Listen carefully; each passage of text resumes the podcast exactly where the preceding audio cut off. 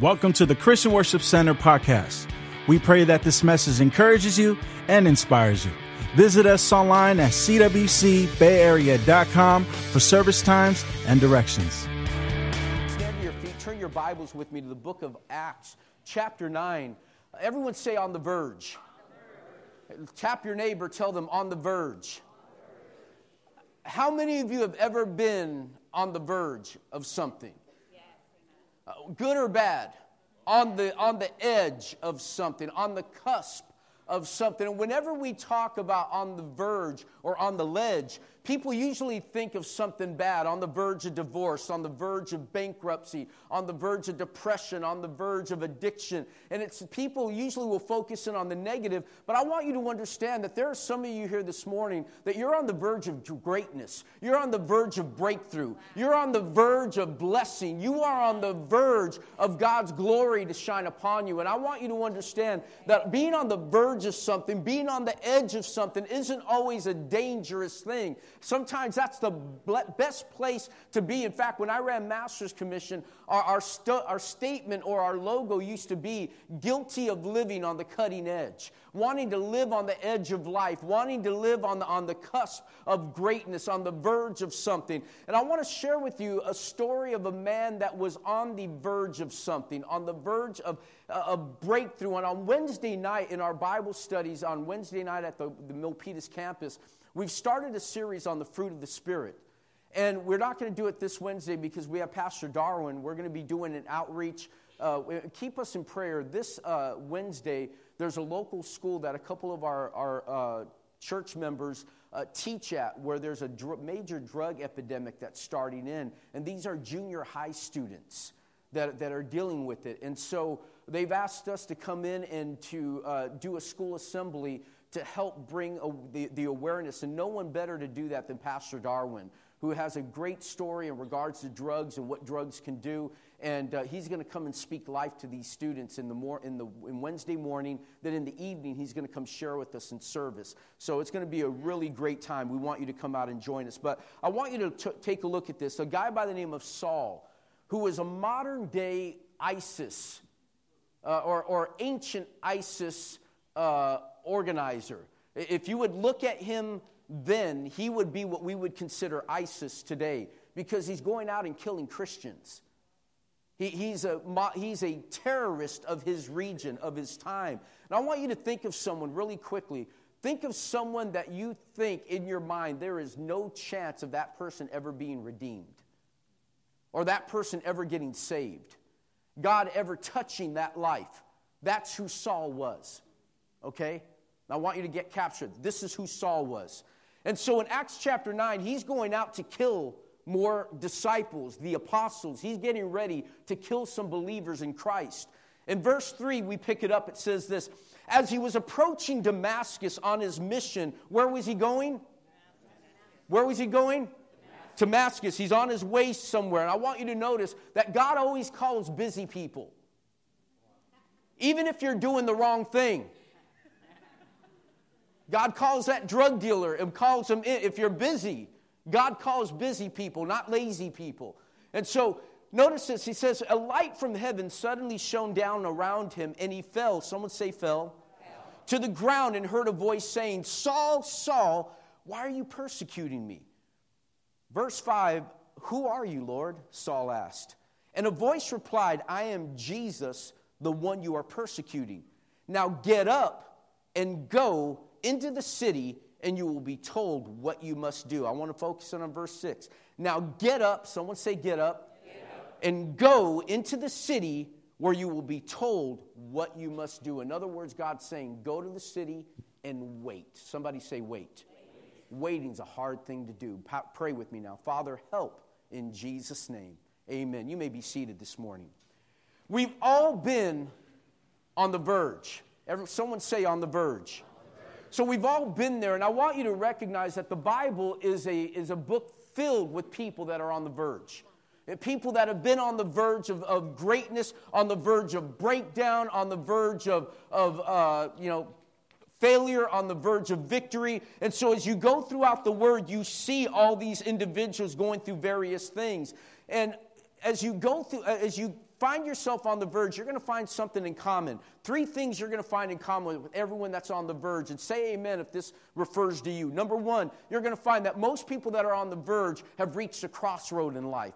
Amen. They, have come to a point where they have a decision to make. Do I get married? Do I have kids? Do I leave the job? Do I move to another city? Do I, do I stop? Do I change, uh, you know, uh, majors and you reach a point, a crossroad in life where you're trying to figure out where to go. And every one of you, when you're on the verge of something, do I leave my husband? Do I leave my wife? Do I, do I leave this job? And we find ourselves on the verge of things whenever we come to a crossroads in life and you have a major decision to make. Amen? And we all have these times. Secondly, is when you find that you have nothing to lose. You get to the point, and this is where most people come to God, is that they end up getting thrown down on their back so hard they have nowhere else to look but up.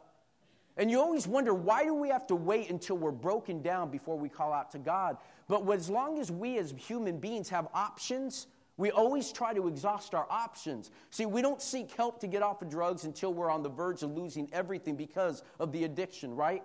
We don't look for help for the marriage until the wife is left or the husband's left. We don't look for counseling. And then by that time, sometimes it's too late. It's always until we don't have anything to lose. We don't get healthy until the doctor says, you know, we're going to have to open up your heart because you got all these clogged arteries. Do we stop going to McDonald's or In-N-Out and, and so forth? You know what I'm talking about?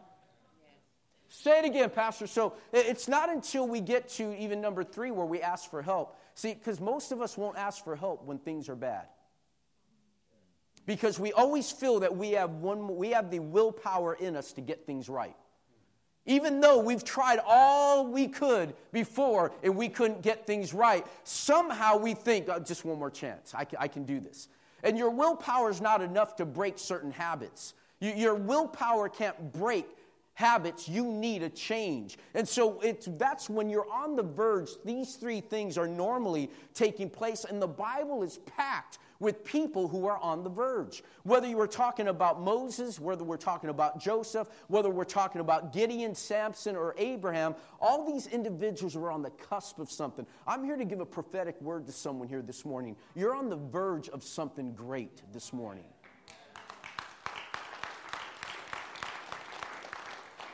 What you thought was for bad is actually going to set you up for breakthrough. You are not going to go through a breakdown, you're going to go through a breakthrough. Say it again, Pastor. I said somebody here is about to have a breakthrough, not a breakdown. And you need to understand that this morning, that some of you feel like you're, about, you're, you're hitting the wall, that you think that these things that are happening in your life have been sent to destroy you. They haven't been sent to destroy you, they've been sent to build you up. I want you to catch, follow me on this. On Wednesday night, we started this series and we were talking about that the same sun that causes some seeds to germinate and grow is the same sun that causes some seeds to dry up and die. It's all based on your environment or the preparation of the soil. And so the same crisis that causes someone to grow in Christ causes other people to turn away from God. It's not a bad crisis, it's how you respond to it that determines whether God is going to get glory or not. Because problems are the, the process that God uses to help us grow. So somebody needs to hear this. Because you, have a, you, you have this idea that problems are something that God is sending to judge you. God uses problems as the process to build you. How many, how many work out here? Now, if you're out of shape, you can raise your hand too. That's okay. Because round is a shape.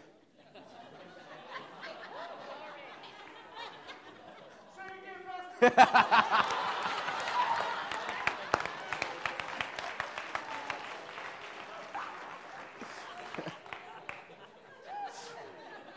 Lord. Perfect timing, Troy. Perfect timing. I forgot what I was going to say. Oh, Lord.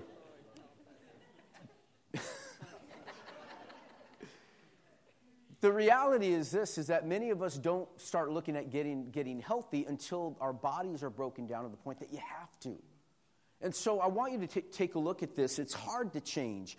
And the problem is that whenever you share statistics with people, statistics aren't usually valuable to people that are hearing it. And you know why? It's because most of us think that statistics don't apply to us. But statistics are valuable because they show the norm. And somehow we always think we're outside the norm. Right? Uh, you don't know my situation, so you can't identify me based on, on, on statistics. Because that's why when I sit with people, you know, six out of ten marriages end in divorce. And so I'm sitting with, you know, people that are getting ready to get married. You know, what's going to make your relationship different? And every one of them would sit there, love? and people are laughing because you're married. You're like, hey, love's not enough, right? Because love's not a feeling. Love is a commitment that sometimes produces a feeling. That, that, that's why you wear rings, it's just to remind you that you made a commitment. Because there's times you don't feel in love.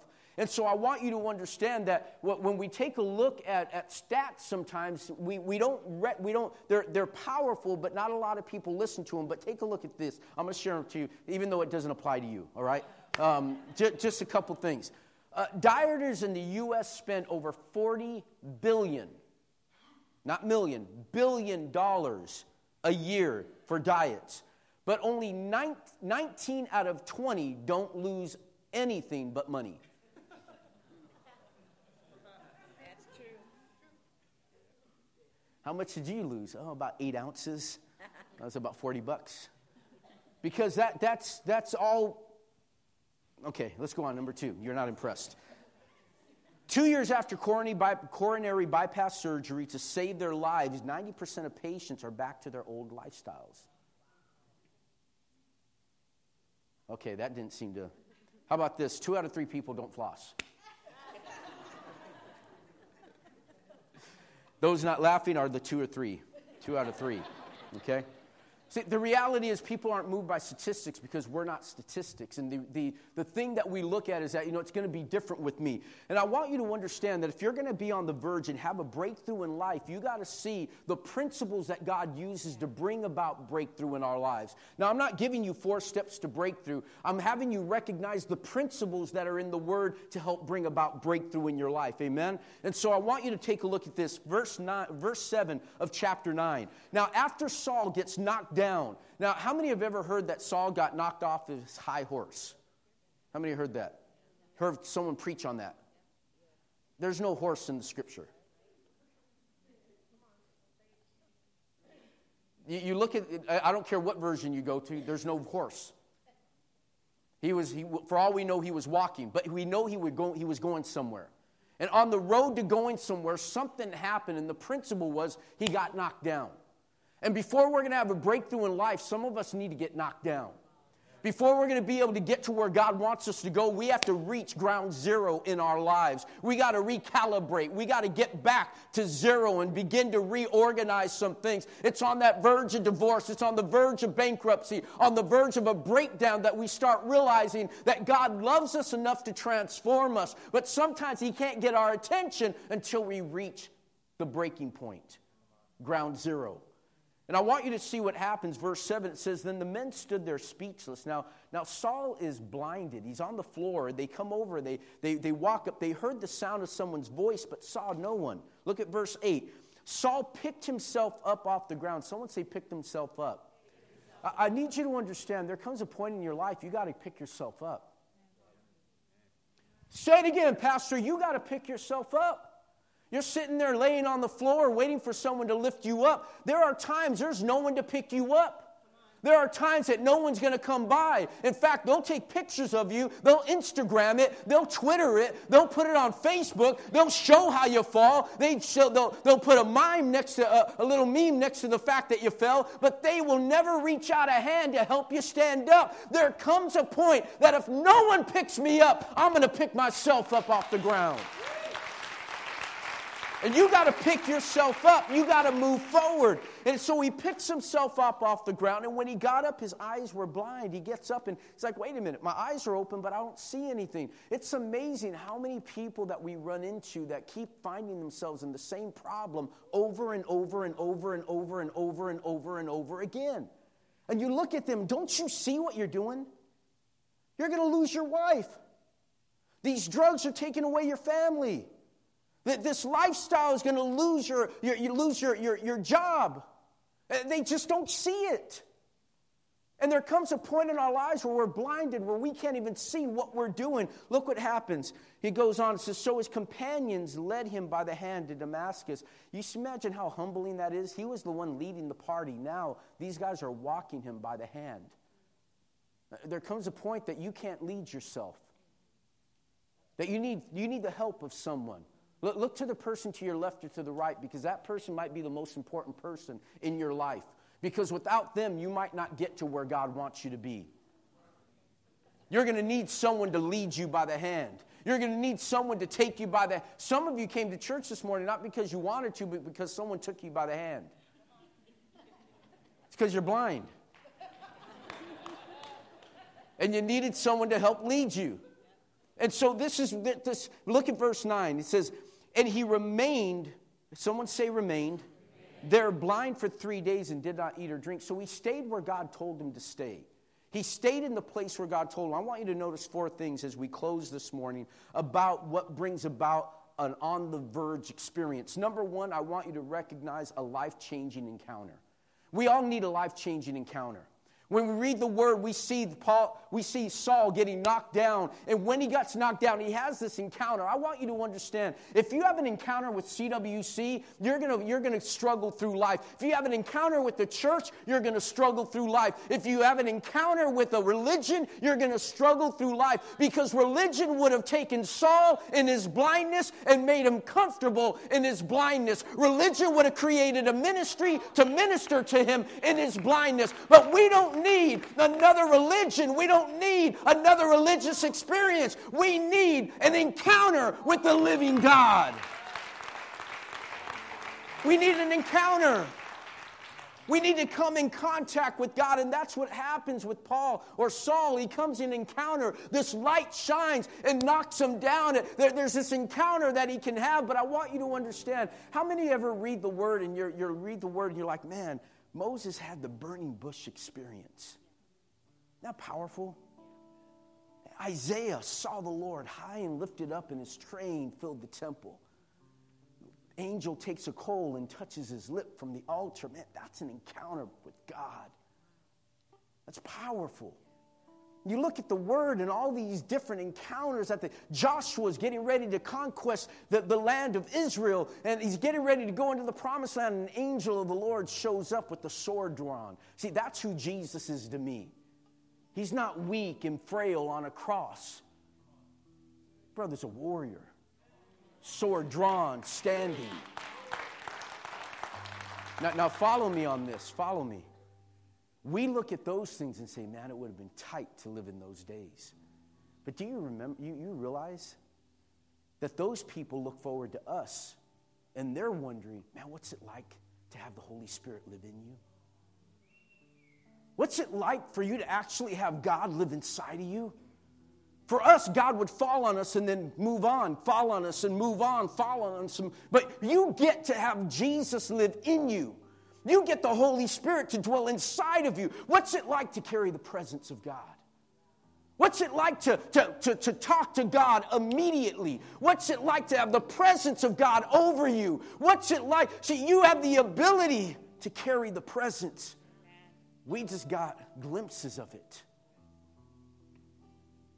You look back at them and say, I wish I was them. They look at you and say, I wish I was you. We needed a life changing experience. And we've all been there. We've all gone through these times. And I want you to understand that he, God, God has this, this encounter with him.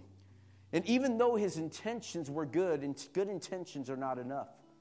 I want, I'm trying to live a good life. It's not enough. Trying to do the right thing. Intentions don't determine your direction.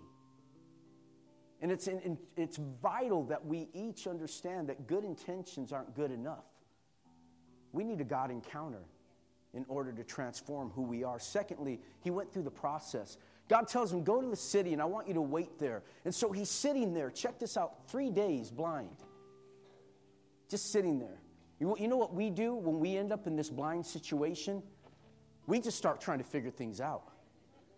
I know God said to stay there, but we, we start messing with the marriage, we start messing with the kids, we start messing with the finances, we start doing things you know you're not supposed to when God said, just sit there. Just wait, wait on me.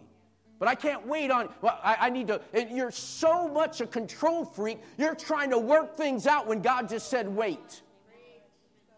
And we get ourselves into such trouble in the process. But I want you to recognize something. He went through the process. He got knocked down. He got blinded. He got humbled. And now he has to rely on other people. And now he's sitting there waiting. But I want you to understand you cannot pray out the process.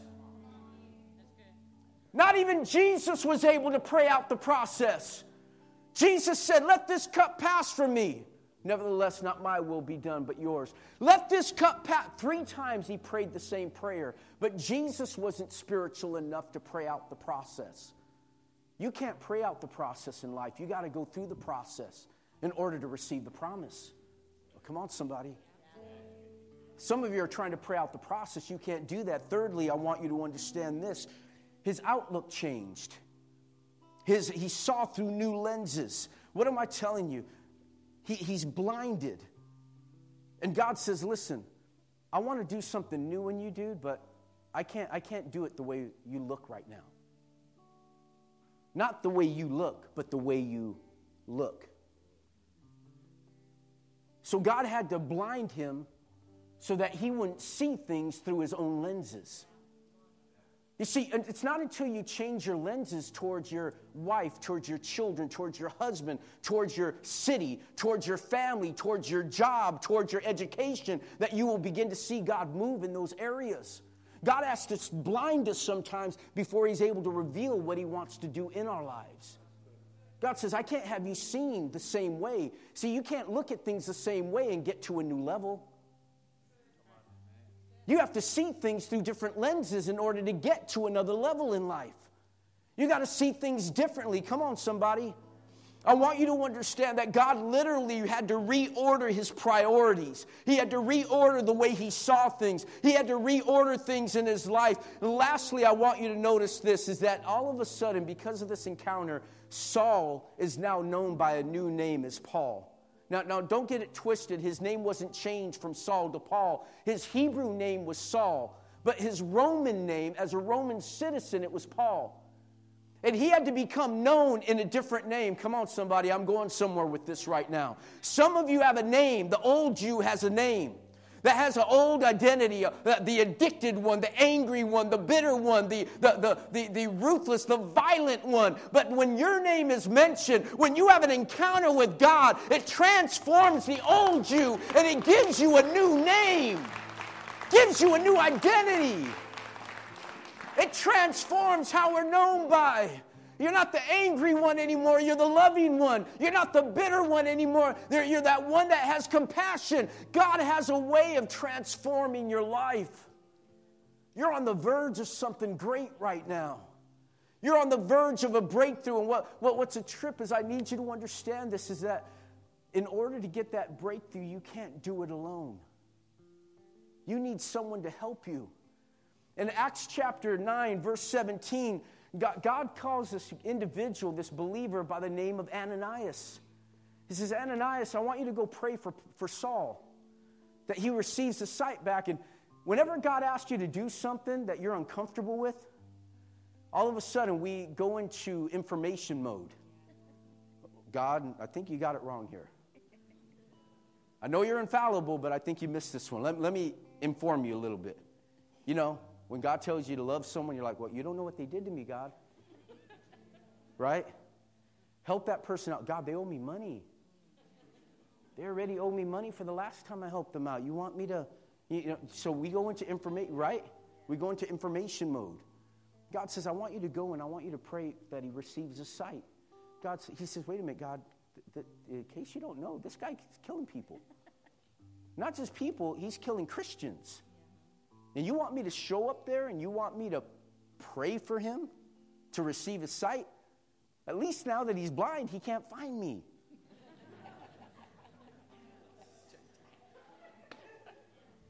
moment he gets his sight, he's going to be able to track me down. And what's a trip is this? You know, the modern day church, what we would do? We wouldn't go pray for him. we would get all excited that the guy that was trying to kill the church is now blinded.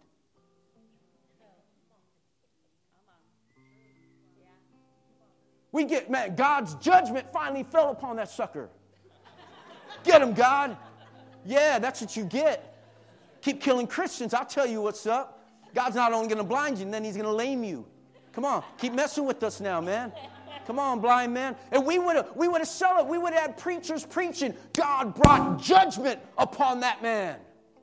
And he would have ended up dying a blind man instead of this man responding if it would have been the modern day church. But Ananias gets up, he goes, and I love what he says. This is so cool. He kind of repeats everything God told him. He says, Brother Saul, I like how he, brother, hey, brother, hey, bro, um, Brother Saul, we're related now, okay? Now that you talk to God, we're, we're, we're connected here, okay? Don't kill your brother. Who, by the way, appeared to you on the road has sent me that you may regain your sight. So, bro, I'm, I'm here to help you. I'm not, not here to hate. So, I'm here, I'm here to help you. And as a result of that, uh, the Holy Spirit is going to come on you, and you're going to be filled with the Holy Spirit. Now, look at verse 18. This is so powerful. Instantly, something like scale fell from Saul's eyes, and he regained his sight. And I want you to notice what he does. He got up. Somebody say, Get up. He got up. There has to be a get up in you. We shared that earlier. He got up and was baptized. And afterwards, he ate some food, regained his strength. I, I, want you to understand you, you got to let people help you. You got to let someone help you in those times of blindness. Someone help you see the way things are supposed to be in your marriage, in your family, in your finances, in your spiritual life. You weren't created to struggle. You were created to dominate. Did you hear me? Some of us think that we just, we're just created just to struggle through life. That's not God's purpose for you. He created you to have dominion. He created you for joy, unspeakable and full of glory. And yet you're, you're depressed and you're battling through life. I'm here to say, I came here today to say, brother, sister, whoever you are, God came here or sent me to you to tell you to regain your sight and be filled with the Spirit of God today. Because God has a plan for your life. Had Ananias not gone, Saul would have died blind. And we would have missed out on 13 books of the New Testament. We would have missed out on probably the most powerful apostle of his day that planted churches throughout all of Asia and Europe because of one man's obedience, a whole community was transformed, a whole nation, a whole known world. So, what did he do? Number one, he got up. Everyone say, Get up. I want you to stand to your feet. Secondly, he ate. Everyone say, Ate. You know what you just did right now? You just ate spiritual food. Now, whether you ate it or not is up to you, but it was served. So, whenever someone tells me that, they, you know, or ever I hear someone say they're leaving because they're not getting fed. You know, in our 16 years here at the church, no one has ever told me they're leaving the church because they're not getting fed. Now, they've told me they're leaving because they don't like me. Told me they're leaving because uh, you know they don't feel this is this they, they don't feel welcome. I've heard all kinds of different reasons, but not one person in 16 years has said they're leaving because they're not getting fed. And that's because they, they know if there's one thing you can't tell me is that you're not getting fed at CWC. Because two things. Number one, I'm not here to feed you. As adults, you're here to feed yourself. I'm just here to waken your appetite. I'm here to teach you how to cook. Now, if you're a babe in Christ, I'll feed you. We'll, we'll, we'll feed you, we'll nourish you. But if you've been in church for a while and you still expect me to make airplane noises to get you to open up your mouth, I told you before, my, my, my daughters are, eight, are 17 and 23. You're hungry, you know where the refrigerator's at. You're hungry, you know how to turn on a microwave. You know there's cereal in the cupboard. But don't tell me that I'm not feeding you, because it's not my job to feed you. It's my job to make it accessible to you.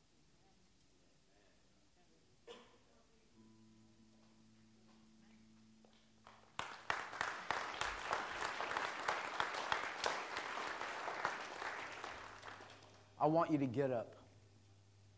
I want you to eat up. And I want you to strengthen up.